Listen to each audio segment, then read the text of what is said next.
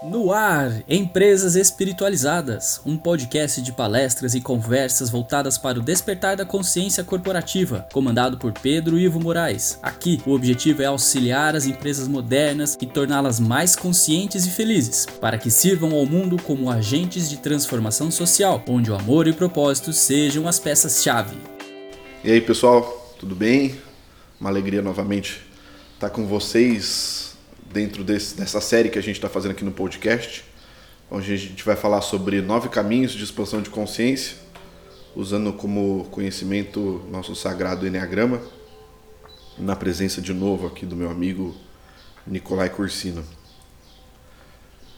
É, hoje eu vou, vou trazer, e a gente vai trazer um assunto que eu costumo falar bastante em palestra, falo bastante, inclusive acho que já falei num dos nos primeiros podcasts aqui, que é a questão como é que o que, que acontece com as pessoas e com organizações que possuem é, inconscientemente é, um trabalho baseado numa energia de força.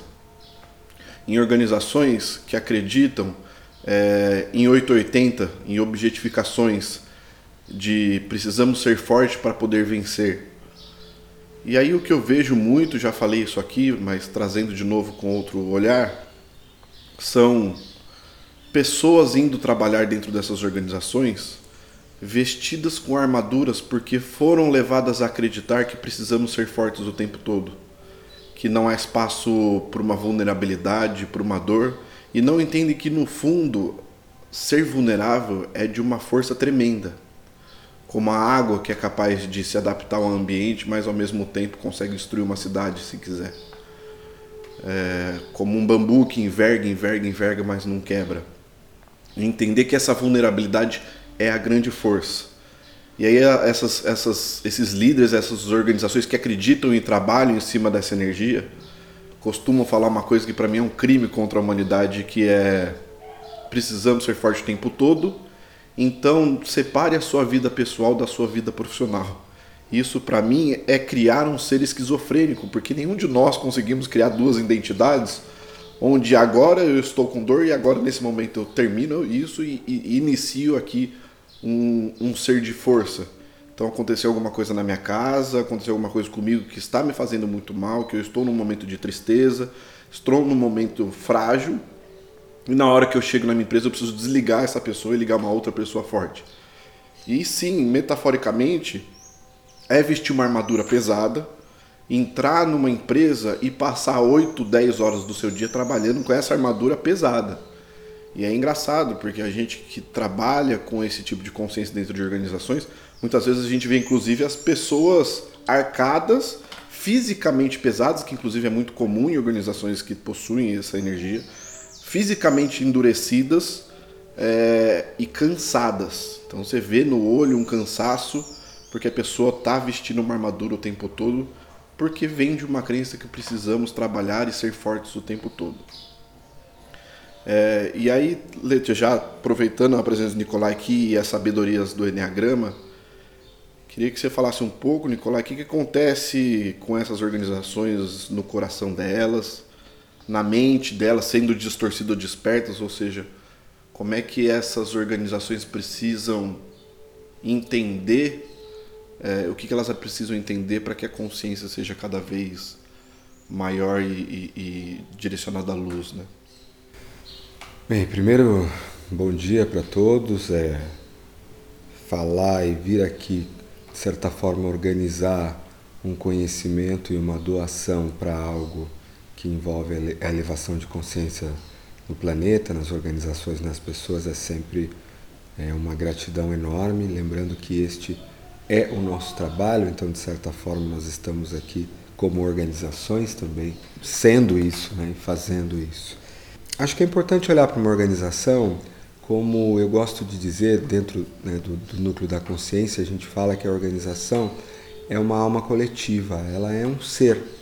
Então, embora ela seja feita de pessoas lá dentro, cada uma com as suas questões, com seus graus de consciência, outras mais vulneráveis, outras menos vulneráveis, é, existe um, um, uma entidade que é criada, uma, uma, uma, uma ressonância que é a cara daquela organização.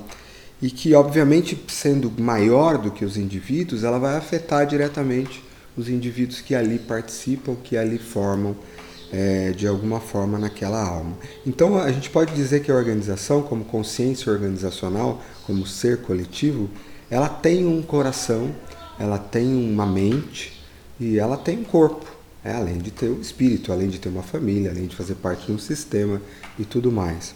Então, do mesmo jeito que a gente vê, e aí falando em especial é, do raio da consciência, do raio 8, numa manifestação de consciência mais elevada e de uma menos elevada, uma espiral, a gente enxerga isso na cultura e no espírito de uma organização.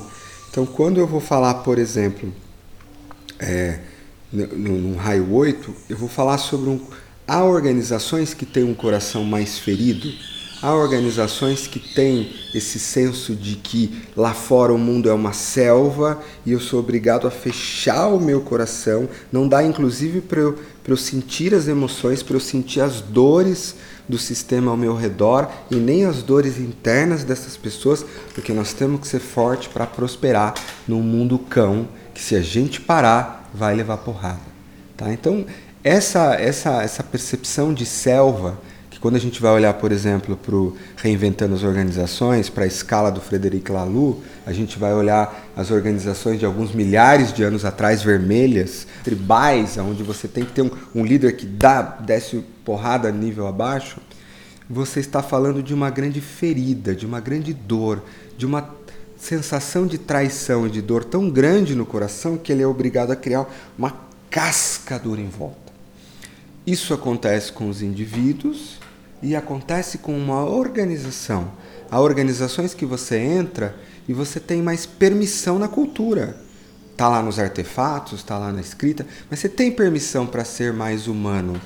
E há organizações que você entra e você não tem permissão, você percebe na hora, pelos comandos, pela forma que as pessoas se vestem, pela, pelas culturas, pelos valores, que olha, aqui neste lugar, somente quem é mecânico né, entenda-se assim, quase tribal, tem o seu valor. Né? A gente vai aí é, e, e, sabe dessas organizações aqui no Brasil. Alguns bancos operam assim, algumas indústrias operam nessa, nessa pegada. Constru é, coisa mais hard. Então, indo para o raio 8, a gente está falando de um coração que, no nível de consciência mais baixo, lida com a dor e o espinho e, portanto, se fecha, né? E aí nas pessoas ou naquela cultura organizacional. É uma empresa que eu entro, tudo dói, tudo é hardcore. Né? No meu livro O Anjo Líder, a, a, organização que o Mário trabalha, ela tem muito essa característica de, de, de dor, de hardcore, e ela é inspirada em várias organizações que eu dei consultoria é, nos últimos 12, 13 anos, é bastante assim. E há organizações que ao inspirar lá para cima, né, ao fazer o seu trabalho de corajosamente se tornar vulnerável, você vai acessando no ponto 8 o coração em inocência. Em inocência, o coração de uma organização em inocência quer dizer que essa organização tem menos armadura, que ela é mais leve, ela é mais solta, ela permite-se é, a coragem de entrar nos sentimentos das pessoas.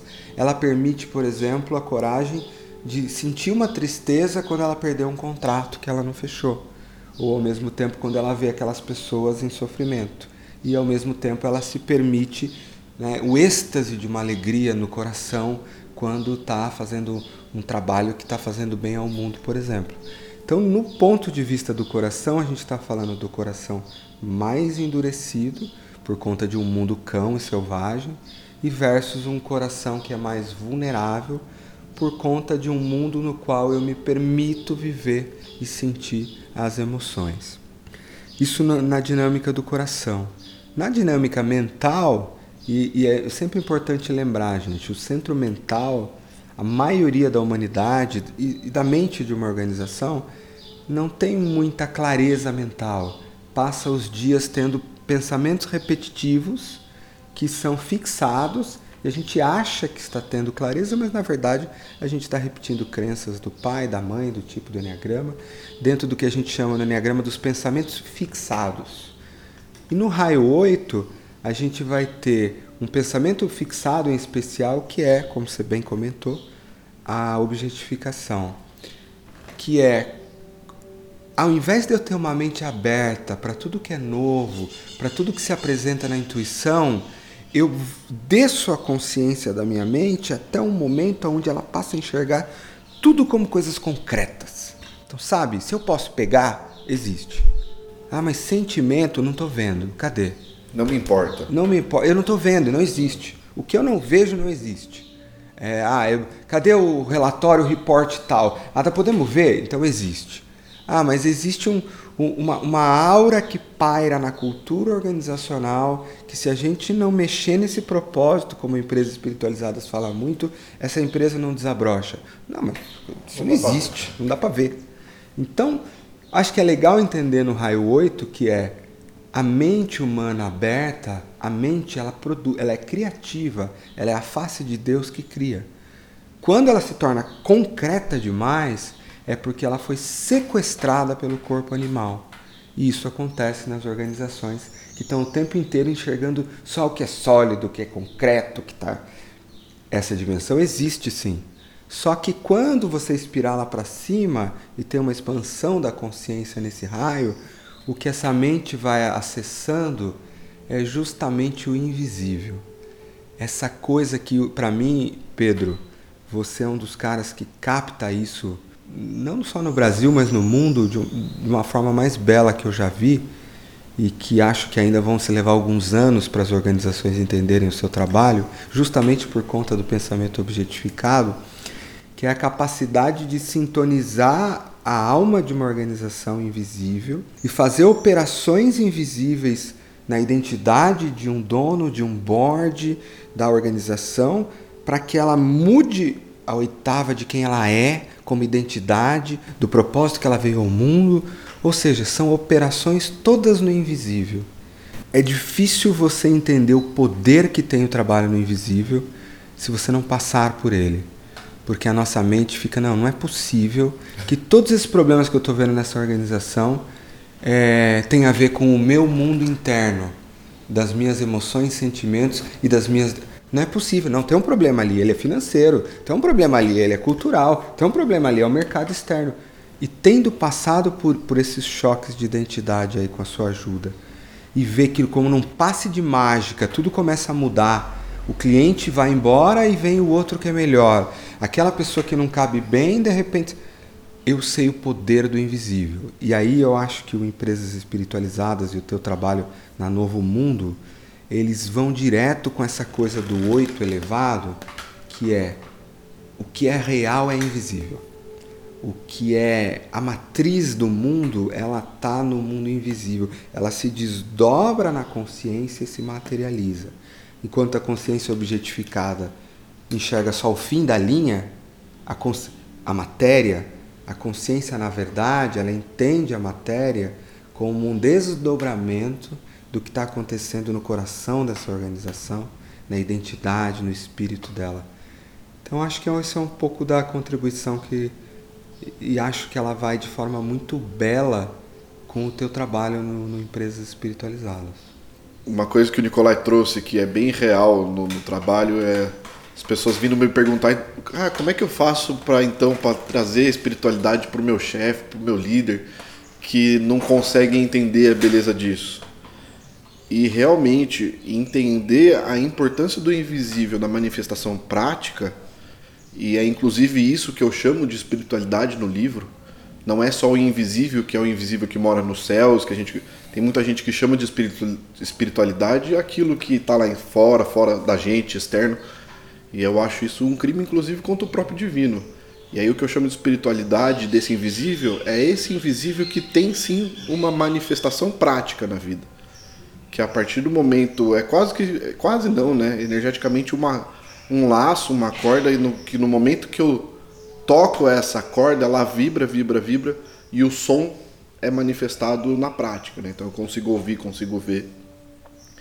E, e no raio 8 é, é muito difícil para organizações que estão nessa mente distorcida e entendam sempre essa mente distorcida como um, um barulho tremendo, isso não só para o raio 8, mas qualquer mente distorcida é uma mente muito barulhenta que pensa e quer entender e quer planejar. É, eu sempre brinco que quem está no meio do furacão é muito difícil tentar resolver o próprio problema estando dentro do, do, do, dentro do furacão. E aí essa mente elevada que o Nicolai trouxe é essa mente que se aquieta, a mente zen, que silencia, a, a, silencia os pensamentos e consegue entender a presença e o estado do aqui e do agora.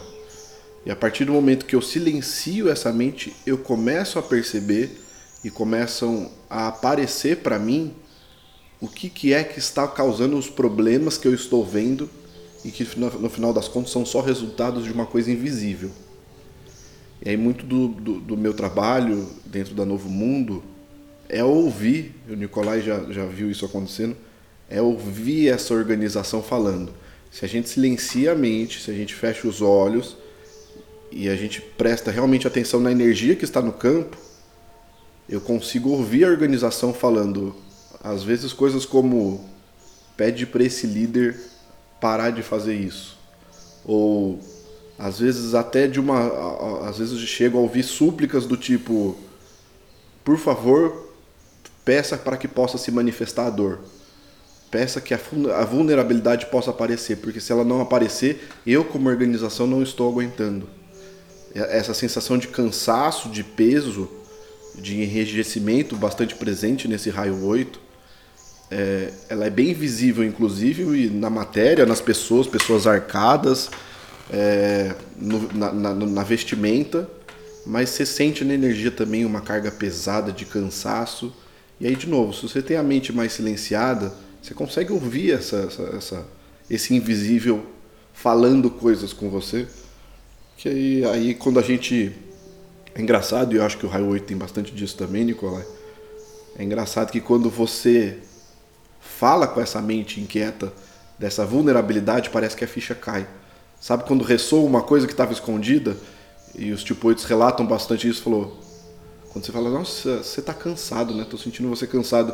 E aí tem a negação do 8, não, não, não. Mas quando você consegue falar com essa mente conectado com essa pessoa, geralmente a resposta é, vem um, parece que um, um desmonte, né? Nossa, eu estou muito cansado. Graças a Deus você falou, eu não estou aguentando mais começa a se abrir um espaço para vulnerabilidade, onde o coração, inclusive, vai começar a falar muito alto. É lindo, né, cara, quando a gente vê um oito, que sim é um, é um ser da força, muito bonito, nesse sentido, um ser de proteção.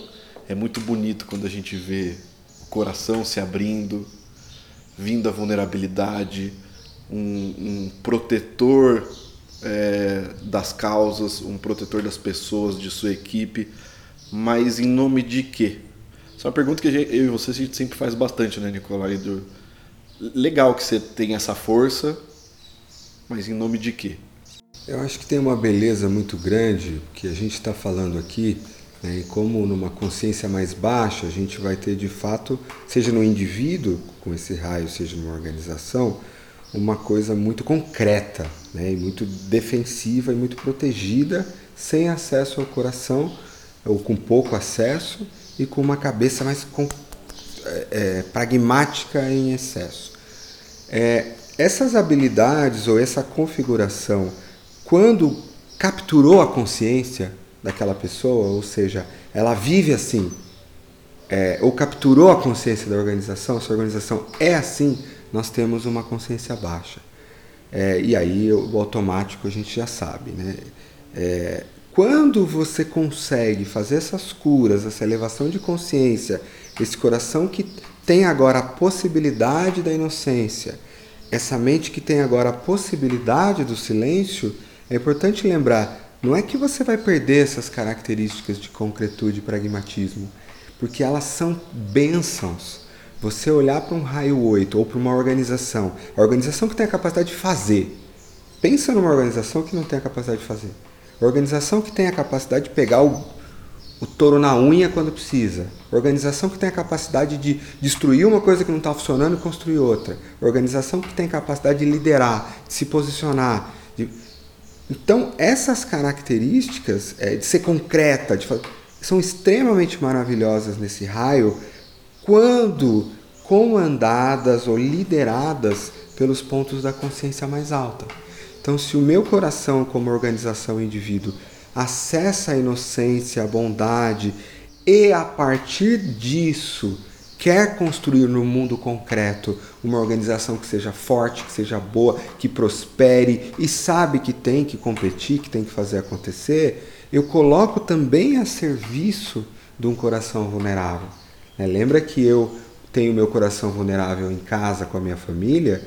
Agora, de fato, se eu for para o meio da rua, ou eu estiver numa situação de uma violência, de uma briga, de um assalto, de, que está no mundo lá fora, eu vou usar a minha força, eu vou usar a minha capacidade de fazer. O mundo precisa disso. Eu não vou, não é o meu coração só sereno que em vulnerabilidade e lá fora está tendo um. Não, nós temos que agir. Só que o indivíduo consciente, como pessoa, como organização, ele tem tudo isso junto. Ele tem toda essa possibilidade. E a consciência plena dele tem o coração curado, sabendo que haverá momentos que eu entrarei em guerra. E eu gosto muito de lembrar o próprio Bhagavad Gita, quando você olha né, o livro sagrado hindu e quando você vai olhar o que está acontecendo. Arjuna indo para uma guerra e Krishna, o próprio Krishna, né, o Espírito Santo, conversando com ele e Arjuna dizendo: Mas eu realmente preciso para a guerra, agora eu quero recuar. E todo o Bhagavad Gita se passa na história, não. Essa guerra é importante. Ou como samurais, eu faço a guerra em nome da espiritualidade da luz. Então eu olho para o raio 8 com toda esta beleza.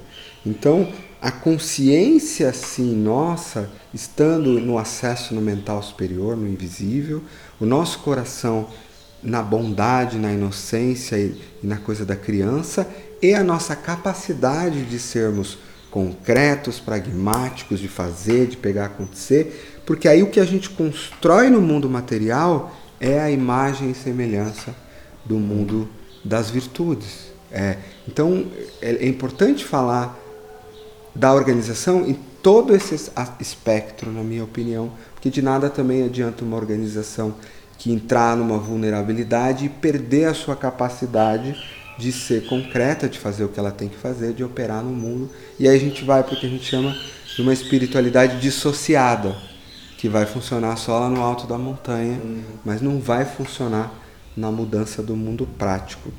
E lembrar, assim, só para finalizar, que é uma dinâmica entre o medo e o amor, né? Então acho que voltar mesmo para Neil Donald Walsh, conversando com Deus, o que, que faz uma consciência ir para baixo? O medo. Por que, que eu sou fechado no, no cardíaco? Por que, que é difícil algumas pessoas. Você está tão cansado, não tô não. O que, que tem por detrás? Medo.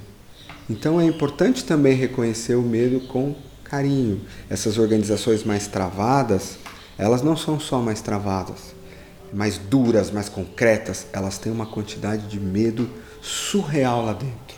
Às vezes tão grande nesses executivos duros que eles não, eles não podem nem ver isso. E aí eles têm que ver só o cara durão. Mas na verdade, quem criou o cara durão? Um cara ferido, uma criança ferida, uma criança com medo. Então, essa elevação de consciência, ela também vai acontecendo na hora em que se tem a coragem, como vulnerabilidade, de soltando as camadas de medo. E às vezes vai passar, como você falou, e é o que acontece com o Mário no Anjo Líder, de você ter que pegar um cara que está lá é, como CEO de uma organização, num board, naquela guerra. Né? Quantos conselhos, executive boards que eu já trabalhei, que você vê guerras mesmo, fortes, doentias acontecendo ali dentro. Esses caras tendo que ser duros ali na vida pessoal e que no fundo você vai precisar criar a, curar a criança interna. Ele só está refletindo ali a relação que ele teve com o pai dele, a falta de amor. E é isso, gente. É, é isso numa organização. Às vezes, por que, que esses executivos são assim? Eles vão falar mil coisas para você, vai vir com mil historinhas. Vai... Gente, são crianças doídas. São crianças que é, ou não receberam a quantidade de amor, ou a quantidade de consciência e vulnerabilidade. Então, a importância de você curar também o indivíduo, como alma, psicologicamente, para que a organização também tenha uhum. condição de, de, de, ser curada. Uhum. Eu tive uma ideia que eu acho que é legal, de repente pode fazer isso nos próximos podcasts também, possíveis valores que costumam estar presentes em organizações desse tipo, né? E aqui a gente vai ver valores, e óbvio, né, a gente está falando de possibilidades, mas muito possível que tenha valores como justiça, um valor muito forte, transparência, verdade. Acho que tem, né? Se a gente vai falar em justiça, em igualdade, em transparência, em verdade, em assertividade, eu diria que esses valores são valores de consciência mais alta. E lembrando que se a gente quiser usar, por exemplo, o modelo do Richard Barrett, uma organização baseada em valores, o Barrett vai falar em valores de consciência baixa, que existem na organização. A gente não declara lá na declaração de valores, mas o que é um valor? Aquilo que é importante para a organização. Como é que eu sei que aquele valor existe? É só entrar lá dentro, na minha opinião, ver onde está sendo gastado o tempo, a atenção e o dinheiro. O resto é valor que você gostaria. Teu valor real onde você gasta teu tempo, seu dinheiro.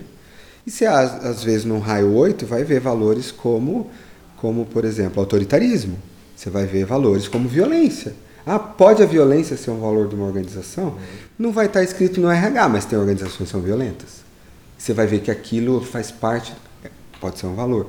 Então, sim, nesse raio, a gente vai encontrar controle. Controle, muito. controle. Quantas organizações têm controle como valor na liderança, gente? A maioria. Aliás, esse é um ponto legal, Pedro, só desculpa eu abrir. É, o quanto eu estou lidando hoje com as organizações no mundo 4.0, as organizações ágeis, os trabalhos com, com, com squads, os trabalhos em metodologias nas quais você está horizontalizando e o medo do não controle no mundo em rede está surtando os executivos e as organizações.